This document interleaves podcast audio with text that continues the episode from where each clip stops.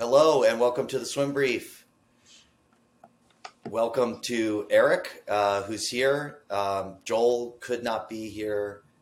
He had to go to the dentist. This time I'm not actually making up a weird story for Joel. I'm just telling the real excuse for why he can't be here.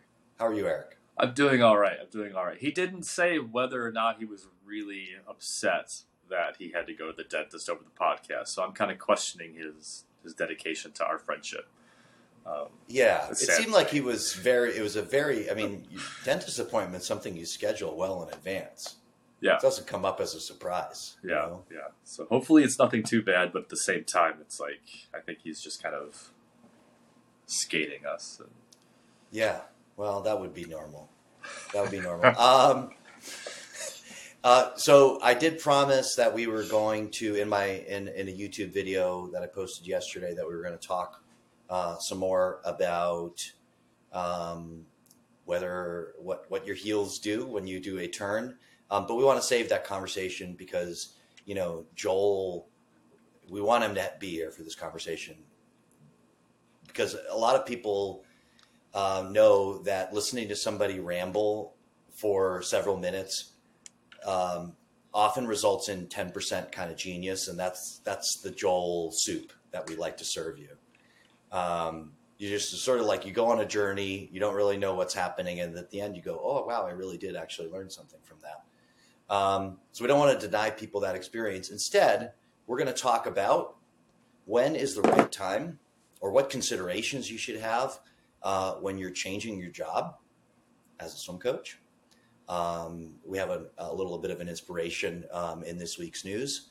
For that, um, Eric is uh, just found out 10 minutes ago that he's going to be going off about, quote, perfect form um, or perfect technique. You use that trigger word for me.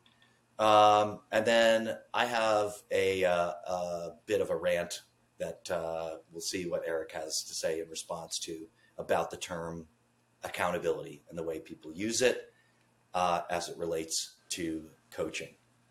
So, first, um, you talk about this. The, the inspiration for this um, is an article that uh, SwimSwam posted earlier this week. That the uh, Swimming Canada's High Performance Center hired an assistant coach. And like I always warn people not to do, Eric, I got down into the comments on a SwimSwam article, and people were giving this guy basically a hard time. Well, there were a couple of things they were giving him a hard time for. I only want to focus on one. One of them was, you know, how could he walk out on his club team? He, he coaches for Etobicoke, or he did coach for Etobicoke, which is uh, traditionally a very high level club swimming program in the Toronto suburbs, I believe.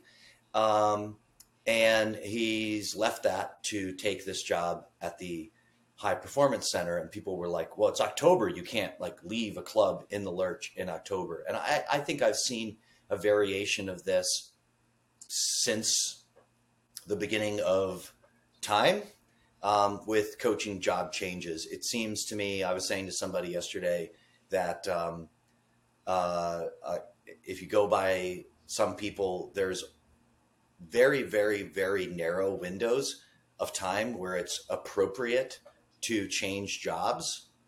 Um, and uh, it's a little bit different for college than it is for a club, but there's these sort of narrow windows, and then only if you gave massive amounts of notice.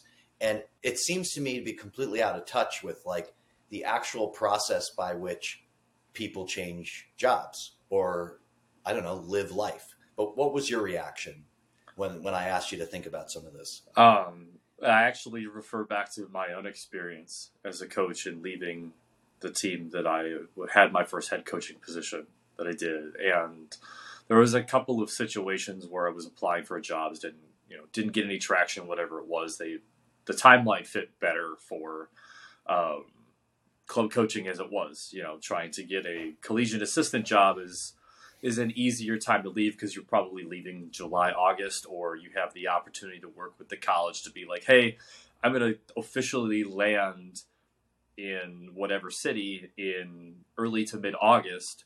So um, I'll be able to start some stuff virtually, get all the paperwork done in July, do all the NCAA testing, and then show up when it really truly matters. Um, but my situation came about when um, I was leaving HLA in, in, Nebraska, and the the number of conversations that I had with people in, in making the jump when I did um, was that there really is never a good time to leave. You know, there are perfect situations that would be amazing, but you really can't um, dictate anything within your own personal life and personal career because of you know the whole like it's I don't know the best way to say it is like it's just the misconception of the greater good. You put yourself, you continue to put yourself behind all of these other people that you do care about. You always end up pushing yourself down, and that has a lot of psychological implications too, um, let alone job possibilities. So I left um, in essentially left November first of a short course season for the club team that I grew up on, taking over the senior program um, f- for them. And the reality was, is I was shifting to a much narrower focus, something that I was really excited about. It was home. There was a lot of that stuff, but I was leaving November one, um, which is kind of crappy. You know, the, the, right. the people around you have to pick up for for whatever it is. Now, the other side of that coin is that um, when you leave in Nebraska November 1st and you leave after your fall focus season right before the combined high school programs start. So I don't yeah. talk to any high school kids practice wise from the second week of November until they get back from you know their conference and championship and state meets in the middle to end of February. So my primary focus as the head coach disappeared for what is that like 11 weeks or something like that? 13 weeks? Yeah. Um, yeah. so that's that's kind of the long and short of it. There's never a, there's never a perfect time. You know it simply won't come up even if it is the situation that it is where um, yep. but you know yeah, I mean, I, I think back to uh, I, you're making me think of a story of when I left a job, and I think these stories like it is it is instructive because um, it it does it does. I, I don't think anybody looks back like five years on a coaching change and goes, yeah, and that was really awful that he left in November. Like that it's a very immediate reaction. And and i think if you're getting like people are upset that you left a job hey look i remember when i was swimming in college this is my introduction to swimming at colby college um, we had a meeting before the season even started. This is the opposite of what i'm uh, about the point i was about to make. Um, and sorry my my um, head coach called us all into a meeting and i guess he had gone to interview for a different job and he was really upset because people on the team had caught wind that he had interviewed for another job and thrown a party because they were so excited that he might leave.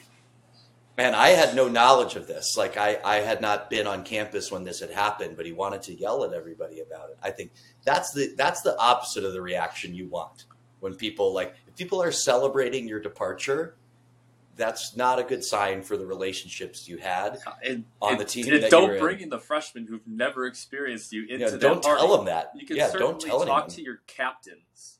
Right, but, but but anyway, but anyway, you know, like if people are really upset that you left, that's because they think you're a good coach or they had a good relationship with you. You know, you did your job well, essentially.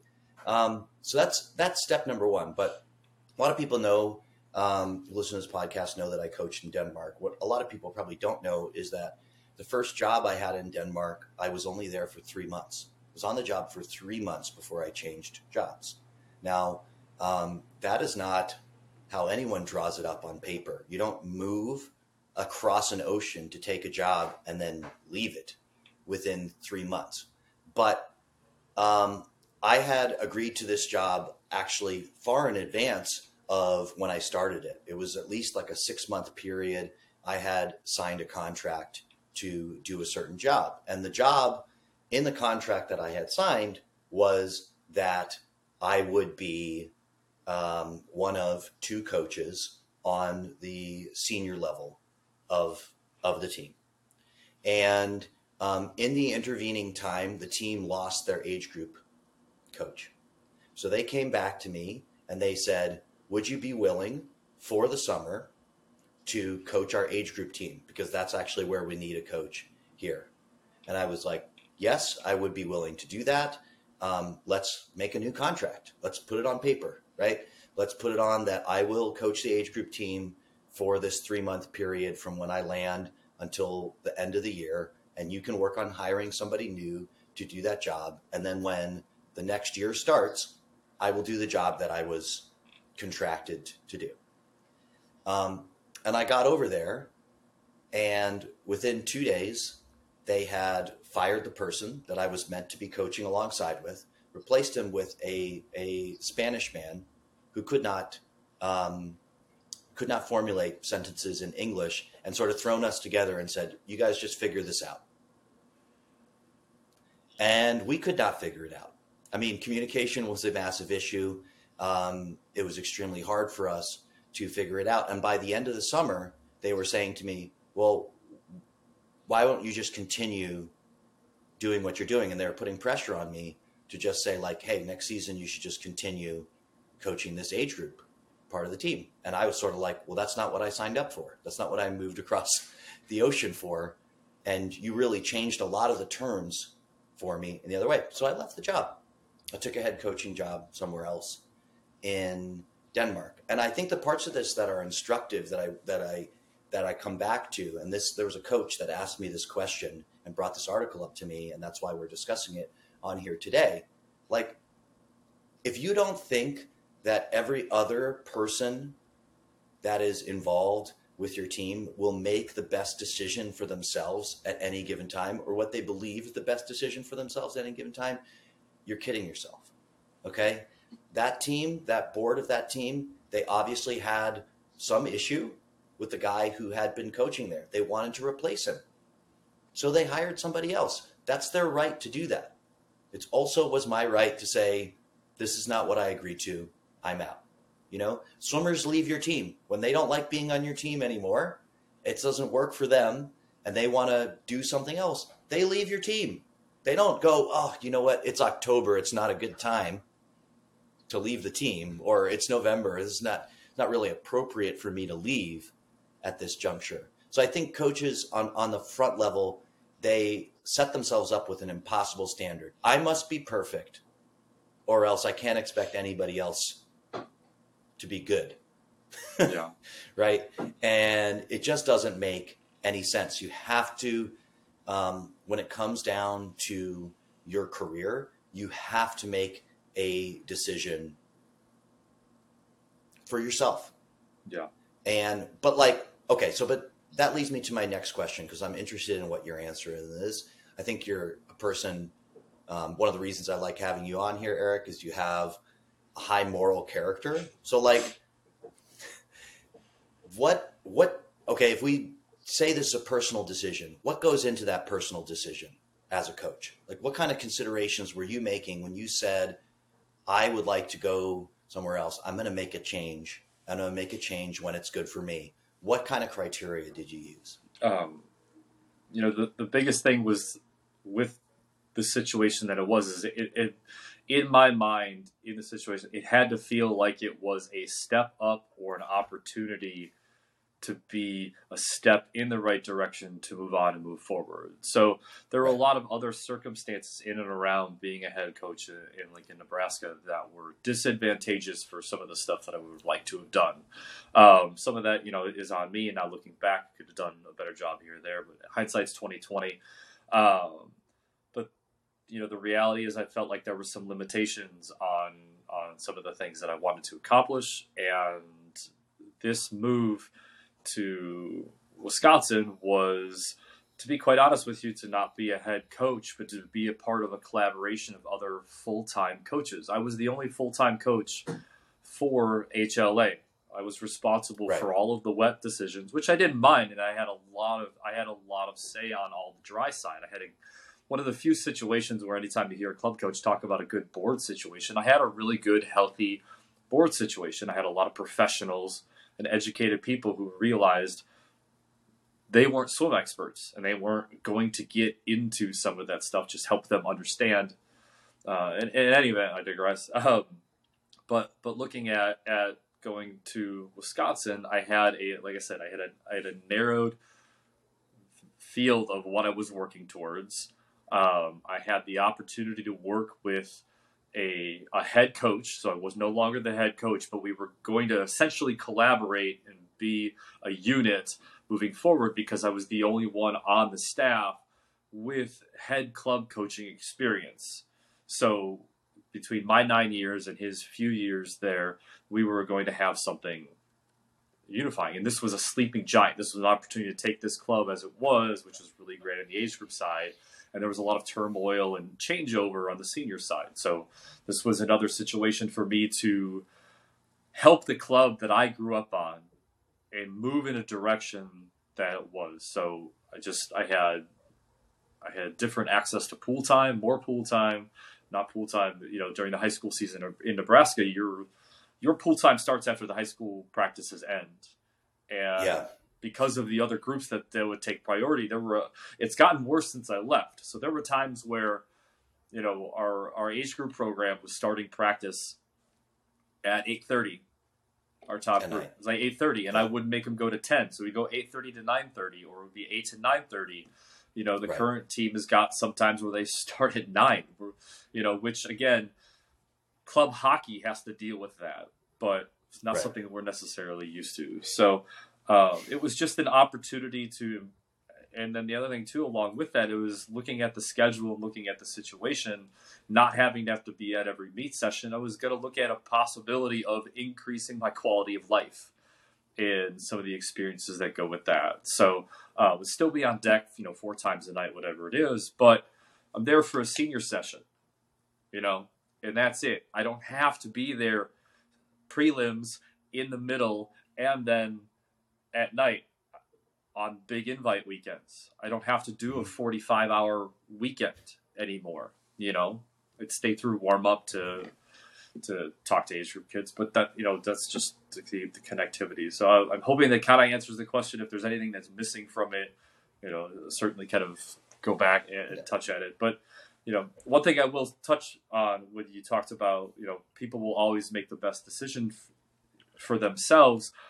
I think a lot of coaches would do a, a, a bit of good for themselves and maybe speaking to somebody that they trust within the corporate world because as I've now been in the corporate world for three years, like people leave jobs for other situations and it's literally just next man in. Everybody else kind of has to pitch in until they fill in that that position, but nobody is taking it personally because that person is bettering their situation. All of the Right. parents that were really like rah rah me and in my corner and were, I mean, both very positive and supportive, but also holding me accountable. You know, the, the next section that we talk about, they were disappointed, but they got it. Like it was the first thing that they said was congratulations on this new Yeah. opportunity. It wasn't like Yeah. you're li- you're letting down my kids and you're gonna the Right. team's gonna be in shambles, whatever it was. That wasn't the case. And, you know, and I actually did work the first month I was gone. I helped because we were hosting a meet in the third week of November on the age group side. So I still processed entries. I still worked with the board that was trying to organize the meet because I was so much in charge of it. I was a, as the meet director. So it was just, you know, it's if if the situation wasn't the way it was, I would never. I would have been like November one, peace out. But yeah, great people Yeah. around me. So Yeah, I, I would say the considerations that, and you, this answer has probably changed. Actually, I know it's changed over time. So I'll tell you where I'm at right now, and that this doesn't necessarily 100% relate back to the story um, that I had. I, I basically have three considerations. Maybe it's three and a half if we get into it. Um, and some some people might blend this, you know, some of these into one. You know, like uh, we all have our own categories. Anyway, my and these are in rank order. I will say, um, my number one consideration is my own health. Um, you know, I have people who listen to this podcast know um, that I have um, had a, a, lot of ups and downs um, health wise, and the where, where I'm at in 2022 is I know I have to prioritize myself and my own health in order. If I don't do that, I cannot be at my best for everything else I value. Like I, I can't. Um, so I know that I have to place some weight on that first. Um, the second thing that I prioritize, and I would I would suggest this is expansive even to people who may not necessarily think that they have families, but definitely the lifestyle of my family as it relates to what I'm doing professionally. I have a wife, I have two kids. Maybe you know, you're not married. I know you're not married, Eric. Like you don't have kids, but you still have you still have a family and you still have relationships that are important to you, right? In in almost a familial way. So, you know, making those um, feeling like you're in a good place with those and that you're placing an appropriate value on those and that, you know, some sort of change that you're making might have comparative advantages to your current situation as it relates to I'm doing scare quotes for those who are uh, listening in podcast form, your family um, or your family. You know, I think that part of it is really important. The third category, this is where I get into a kind of a half. I think it's it's a bit of do you feel like you or or really like the the the place that you're working is progressing you know that there's some sort of growth in what you're doing. You know are you having an impact on the people um, within your program? And is that impact being valued right? Are um, because i think I, I add that second part because i do think there's a lot of coaches out there they're making a huge impact but they're not necessarily feeling valued um, within that environment or or maybe even being valued you know? I think there's even a gap between feeling feeling and being right? So um, that certainly i think is, is something to take into consideration. And you got to look at those categories and say you know if, if you have an opportunity to take better care of yourself take better care of the relationships that are most important to you and you feel like it's a progression somehow in what you're doing that's a slam dunk in, in terms of changing things. And you probably don't even you, maybe if just one of them improves and the other two stay the same you have to consider it because opportunities come and go. They don't just sit there waiting for your perfect time to seize them. You know they, they come. And then you have a limited amount of time where you have to make a decision whether or not you're going to seize that opportunity or not right yeah 100% so no it, it, like looking at it now in, in my sh- complete shift out of coaching and my la- my last two changes uh, were situations that you know n- not great but no. the last one really ended up being uh, a giant silver lining. Like the the size of this silver lining um, cannot be be understated because now I I've been able to to kind of right the ship emotionally and and recover from from coaching and, and the way that I thought about my own coaching and, and my own experience and stuff like that. And um, I now have an opportunity where I work 100% remote. So that that allows me to still be in touch with the sport, but then be able to just kind of have a, a schedule that eh, in, in, a pace that that works for me.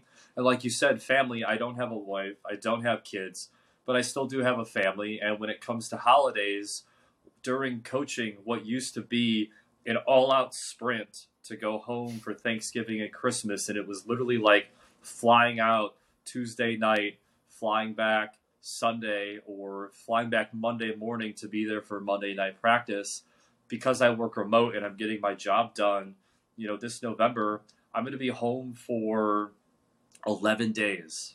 And I'm going to right. be working remote for part of it, but I'm going to be able to spend 11 days back home during Thanksgiving, which is huge. I get to see all of my family that's still in Wisconsin and just um, be somewhere else for a bit and still manage my job and you know fill out my TPS reports and, and get all that stuff figured out and you know have the same opportunity for Christmas, which never would have had in coaching. And some people value that, and some people need that, and some don't. But this is kind of where I am right now, and it's it's fantastic. So um, yeah, it's it's it's what was needed, and I hope more coaches realize that.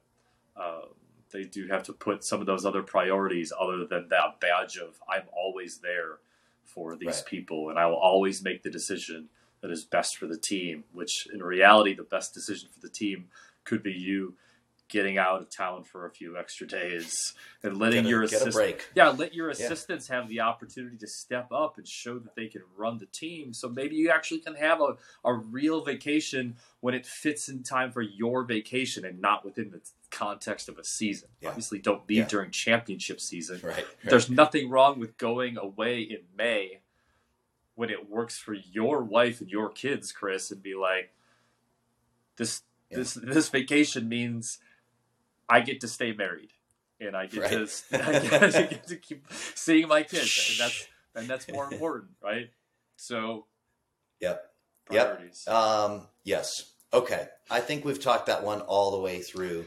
Um, listeners of the podcast may not know um, because you can't see our incredibly impressive physiques over um, the internet, but Eric and I are both amateur bodybuilders and we share articles with each other. Eric likes to send me articles from a particular site that he visits often. Um, but I think the one that you sent me today has implications well beyond our amateur bodybuilding and into just like the world of doing anything really. Yeah. Um, and it's all about, um, well, I'll, I'll sort of actually, why don't you summarize the article Sure, and then I'll sure. respond some, some and for those of you those of you who are interested um, it's a little bit along the lines of the dates and plates just with a bit more science and like very dry situations to it. Um, the website is uh, t tnation.com t dash nation.com and it is a lifting and bodybuilding site. Now they do have some conflicts because they sell supplements so they do kind of push some of the articles that they have but Everybody's got to make money yeah, somehow. Yeah, Eric. yeah. But the biggest thing that I like about this this is that they they cite scientific research and they are not afraid to admit that some of the scientific research doesn't have a control. It's not the gold standard. There's some anecdotal stuff. Here's where some of the pitfalls of this information is, or it's like, hey, this involves animals, but you can't completely discount some of the the biological responses to some of the stuff because Right. we all are still animals. But the article that I shared today was from one of their um, like certified strength and conditioning specialists. A lot of these guys have masters, and some even have PhDs. Um, the inconvenient truth about perfect form, and he this the author goes on to talk about some of the pitfalls of being too obsessed with technique and not really thinking about um, just the situations where that might not be need to be there or the situation Right. you know the, the situations or, or the implications of of not having perfect perfect technique and what you need to understand in the short term versus the long term so it was if you can find a way to read this article and associate it with the swimming world which is i know we're gonna we're gonna talk about um, and one of the things that came up into my mind in, in, in going through this was and one of the references that he had was was some coach that was making somebody do a lot of Olympic lift lead up for six months with a broomstick. And that immediately took me into the world that was total immersion. So any of Mm. your any of the listeners here who are too young for the total immersion fad, um, it was basically everything about being slow and completely perfect, and and not a whole lot of. I mean, it was it was it was it took it was way beyond USRPT. Like it was just it was a lot of slow movements, a lot of drills, not a lot of effort, not a lot of intensity, and that was supposed to be enough to really get you to where you need to be. And uh, in the meantime, everybody was swimming past you, even though you were looking so perfect.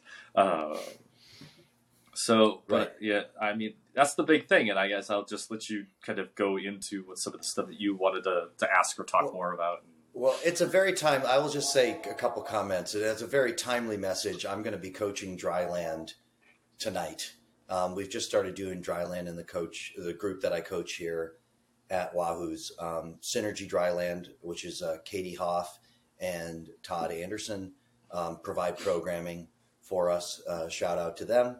And uh, so I'm not designing any of the workouts. Um, and I am essentially alongside the kids learning some of the movements that they're doing um, in in in the given workout. And I definitely, when I get out of the pool, I am vulnerable to this um, phenomenon of like obsessing over the way that athletes. Yeah, you too. I Yeah. know you are yeah, too. for So, like, we're- land, yeah. we're self we're definitely self critical I think in this respect like there where I just I I really I I want them to do it perfect before they touch a weight and um, you know I have some memory of like attending a um, Nick Folker dryland talk 15 years ago and him being like I don't let the guys at Cal squat until they have you know like clear all these benchmarks and I've been like yeah yeah I Yeah. totally agree with that like and you know like i imagine myself as this little mini nick folker you know holding sort of the same standards and i think of course the value of that um, the core value of that is good right i mean you you want people Yeah. to to pay attention to what they're doing It's about to be being safe. careful to be thoughtful to be safe in everything that they're doing but you can like you can have too much of a good thing you can come in there and just start obsessing. And you know i i i i'm noticing the the contradiction in my own coaching through this article where sometimes i come to practice and i see kids like swimming in that style where i can tell that they're really just trying to i say i call it techniquing because i don't like the term technique. So that's a derogatory term with me. They're trying to swim so carefully and so pretty i say you know it's not a judged sport. This is not it's not diving it's not figure skating. We're going to swim to the other end and we're going to see who's fastest right? And and so at a certain point you do have to let go um, and go. And I, I i can see i guess through this i have more comments than questions. Um, i can see through this article how probably there's a lot of coaches out there too have trouble letting go enough especially when they're out of the pool and they're a little bit out of their comfort zone, right? And they want to make sure they've heard so much. Like I know I've been inundated on the dry land side. I've heard so much about what I shouldn't do. That's bad. This is bad. And I don't necessarily have the full knowledge, um, skill set at any moment to push back and say, like, well, like, look, that's a kind of an overly general statement that, you know, I don't know, whatever movement is bad or whatever way of strength training is bad you know? So i just sort of go like all all that sinks into my mind is like bad don't do. Right? Yeah, it's, and then at a certain point you can't do evolution. anything. Yeah, yeah. You're just paralyzed. You can't you're like oh we can't set foot in the weight room because everything that can happen and there's too many bad things that can happen. Well no right? We, we know that's not true on a basic level that um, it does help uh, to cross train for sports it does help to to do um, stuff outside of sort of the general athleticism is a good general thing. athleticism is a good thing yeah anything else you want to add on that Uh, I mean, I guess the biggest thing, and maybe this is something we could even link for for for coaches and to be able to look at it because it is it is a good resource. And then there, um, as far as what it is, because it makes you think about some of the things that maybe you see in dry land that are okay, or some things that you see in the pool where you your natural inclination is to just stop the athlete and correct the the incorrect movement, but then it you start thinking about well so let's just take, for example, on the dry land side, which is something a lot of us maybe even have, we don't even realize, is when you have athletes with scoliosis. Such a huge thing, you know, and it's you know it's one of those things where it's like maybe their hips do shift to the side, but maybe that's the best they can do, and Right. allowing them to do that with the idea that it's it's currently safe for them until they're able to like navigate all that because they may not be done growing yet and there's going Right. to be a time where, where some of that stuff can be addressed. Obviously, you want to make sure you defer to the professionals and how much weight that gets brought into it. But scoliosis is, is one of those things where you you're not a professional. You have to just you know they're not hurting themselves. Everything's okay. Um, Yeah. you know, and, and the same thing with with the pool. And some kids just don't have the range of motion yet. It just take a step back, breathe, and realize like whatever they're doing, if it's if if they're not squatting deep enough, but their heels are on the ground and their knees aren't traveling past their toes, they're working on it. As long as they're focused, they're working on it, and, and just ki- give swimmers the benefit of the doubt that they are trying, and that if you want to have a conversation with them, it's like, what do you try to do? They might actually be able to articulate. It's like, well, my ankles are super tight. I can't really do this, so this is how I'm able to navigate it and get the proper setup and the proper movements and stuff like that. So, um, and then on top of that, like you said, since we're amateurs, it does talk about what to do with, um, you know, with yourself as an older athlete and realizing that maybe you don't need to lift five or six times a week because you're not 21, you're 41, and and Yeah. and that kind of thing because you could be running into some of your athletes who are 17 18 year olds that don't recover like 14s and even though 18 year olds recover quickly they don't recover like they used to when they're 14 so just having a, a little bit better understanding of of everything in, in totality versus just like you said this is wrong this is Yeah. it's like Yeah. safety focused on exercise is one thing kids just might not be where they need to be now versus where they're going to be in the future is okay Yeah. So- Yeah, I think extremely well said, and you, you like you're you're ringing my bell because um, people who know me know I am extremely dedicated to working out, um, almost maniacally so in terms of like being consistent with doing it. And even um, last year, I was doing five days a week, and it was five days in a row. And I think I probably could still do five days in a week, just if it wasn't five days in a row but you know like uh, when we get to the weekend and uh, you know that's my time to spend referring back to our earlier conversation with my wife and, and kids like i don't want to go leave everybody another time to go work out Yeah. so i it sort of the weekends were off bounds and i just had to accept that four days a week was better Yeah. and it is better Yeah. in about It about, is better. in about three years you're going to be like oh yeah yeah it's Three days a week. yeah it's definitely definitely a better i did that to myself it cost me last summer i was it ended up costing me months to try to recover from elbow Yeah. issues and i'm finally Yeah. better with it so uh, Yep. Okay. Um, as I as promised, I want to get to this final topic. Um, it, it it is just something. There's you have little things that are floating out in the ether. I think we call this grinding my beans. You know, there's things they float out in the ether and they get underneath your skin and they just start bothering you.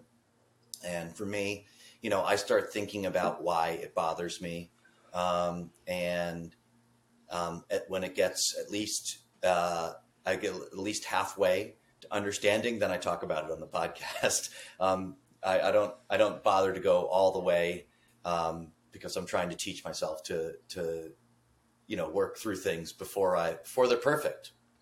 Referring back to our last topic, so um, I I am bothered a lot uh, of a lot of what I see discussed in coaching circles using the word accountability. Um, I think that accountability, uh, I don't really remember when it became a coaching buzzword, but it's somewhere in the course of my coaching career. Maybe it always has been, you know, maybe, but um, I feel like it, it grew in popularity and it sort of had some ebbs and flows. Um, it's something I, I read recently popped up with it. And I think that um, a lot of the people who are using this language, I think they're missing a really crucial point. When I see people communicating about this term accountability, usually the framing of it is you're a coach, you have athletes, um, and you want them to take some individual responsibility. for what's going on in their practice, right? Um, but often I find it's been applied to their results in the course of the practice. And the implication is that athletes are not necessarily taking accountability. That is, they don't have a high standard for themselves in practice. And therefore, they are not successful because they lack accountability or they lack a high standard for themselves in practice. I think in many, many cases, this is wrong. I think it's wrong.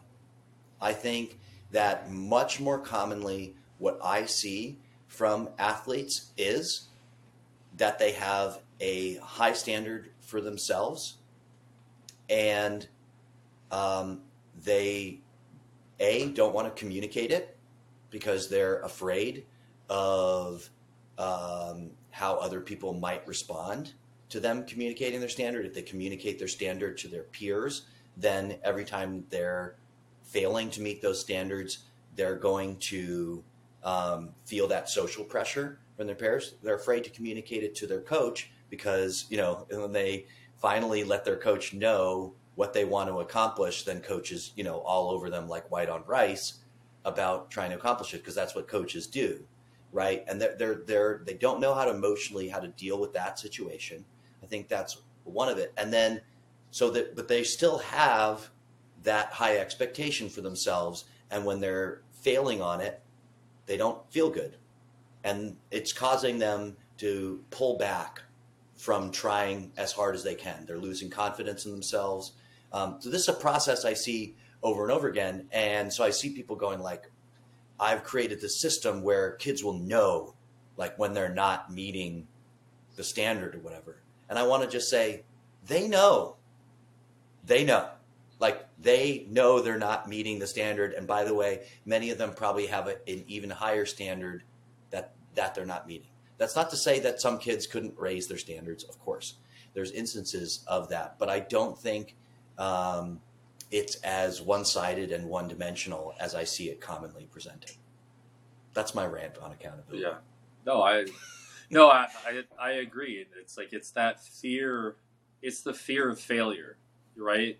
For sure. You know, it, it's no matter how many times you you know with the platitudes and the the memes that are out there, the people speaking about don't think about anything negative, just think about the positive. Everything's an opportunity. Don't get me started on that no, stuff. I know. Eric. I know. being an hour and a half podcast. It's just like no, when, when I hear you when I hear you speak to that stuff, um, yeah, the the one thing that I hear that's missing, and this is being able to reflect on my own life as a coach, is not not being there for those athletes to help them with the emotional part of it, to help them understand it. Now, I don't have, you know, that's where somebody like you comes in. I'm trying to plug you, you know, with the, the positive psychology, a, a fair bit more background in how to help an athlete navigate that situation. And maybe you don't even have to go to some of those lengths, but just having an understanding, or like you, like we talked about with uh, the dryland stuff, giving them the benefit of the doubt that they do have a high standard, but in that moment they don't know how to deal with it. So it's in the moment it's easier to just back off and not feel that embarrassment and not feel that fear than it is Right. to just completely wallow in it. You know, and that's really, really difficult. And the other thing that don't necessarily see with all coaches, but it, happens more often than we all care to admit is that having an unrealistic expectations of an athlete on a day-to-day basis and what we're talking about is mental and emotional exhaustion and physical exhaustion like there are just some coaches who don't understand if a kid comes off a day at school where they've had three tests and two quizzes and if they're being driven to practice by a parent and then it's a 20 minute drive and the entire 20 minutes that parent grills them about their three tests and their two quizzes so they've been in a desk for eight hours through Right. three tests and two quizzes and a 20 minute interrogation and then they walk through the door and they are supposed to be excellent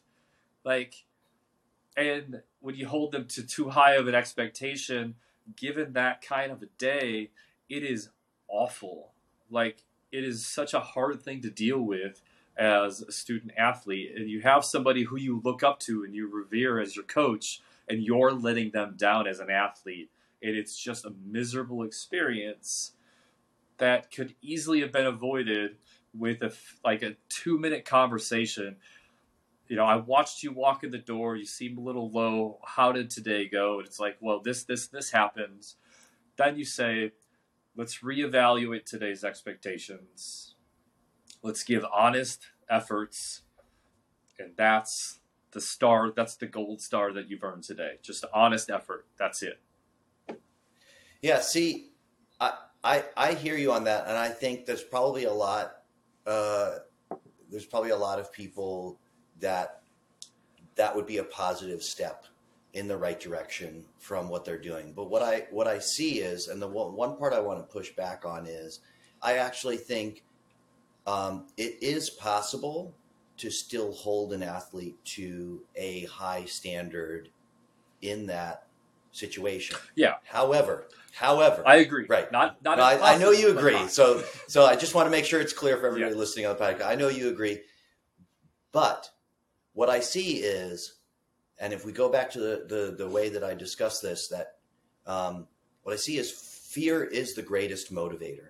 And so when we when we analyze this situation, oftentimes what you have with the athletes, like as I described them, that what's holding them back from giving their best honest effort is the fear of letting themselves down and letting you down.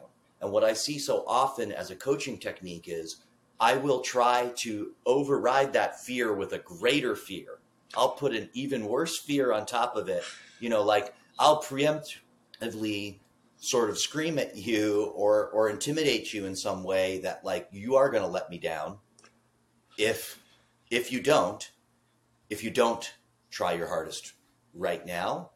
And that long term i think leads to bad consequences in coaching. So it is possible to hold to a high standard but we have to find a way to um, instead of sort of overriding that fear with a greater level of sort of negative response, we have to supplant, we have to provide some positive motivation. We have to provide some other thing that can override that fear. And that's extremely hard, right? As I said, fear is the best motivator. So you don't can't you can't meet fear with like an equal dose of inspiration you probably need five times as much inspiration as as somebody is afraid to actually get them over the hump of doing something and being at their best even in an adverse situation and that's that's the part that's super hard Yeah, yeah, you can't.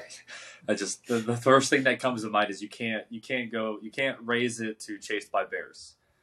You, know you can't yeah you can't take Yeah, what it uh, is. It's like I'm going to put. and it after all here. you run out yeah like after a while you run out like you can't make it any scarier yeah like you know like there there is a limit to that yeah and they'll crack Um, and you'll see it in the middle of practice or you'll never see them again. Like that's one of the things they'll they'll take their Right. money and go they'll go elsewhere. right and they'll, they'll grow up to be adults and say oh that was a horrible experience I Yeah, yeah, that's the last doing you that, want. which is not what any of us want for the sport of swimming. We want kids Yeah. to. I I know I at least. Um, you know, my dream as a coach is that some kid looks back on their time with me and says, "Wow, like yeah, you know, I didn't think I could do this, but coach inspired me, and like I I rose to the challenge, and I found out something new about myself, and what an amazing experience I had doing the sport. You know, Yeah. so and I think most coaches feel that way. Um, and and uh, so this is an interesting challenge, and I hope um, everybody that's listening, you know, I hope uh, if you have thought about the same topic, I hope to hear from you. Um, you could definitely comment on the YouTube page. This is where I'm transitioning to the plugs, Eric. I'm getting so much better at it. You can comment on the YouTube page. You can like and subscribe. You can subscribe to us um, on iTunes. Thank you to everybody that already has. Um, again, the audience seems to be growing, so I'm, I'm really grateful for that and um, love.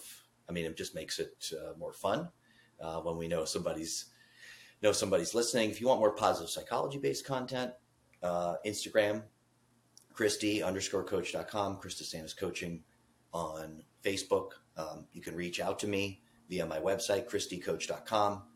And um, Eric, thanks for another great week. Thanks, Chris. It was good. Okay, see you next week. Bye.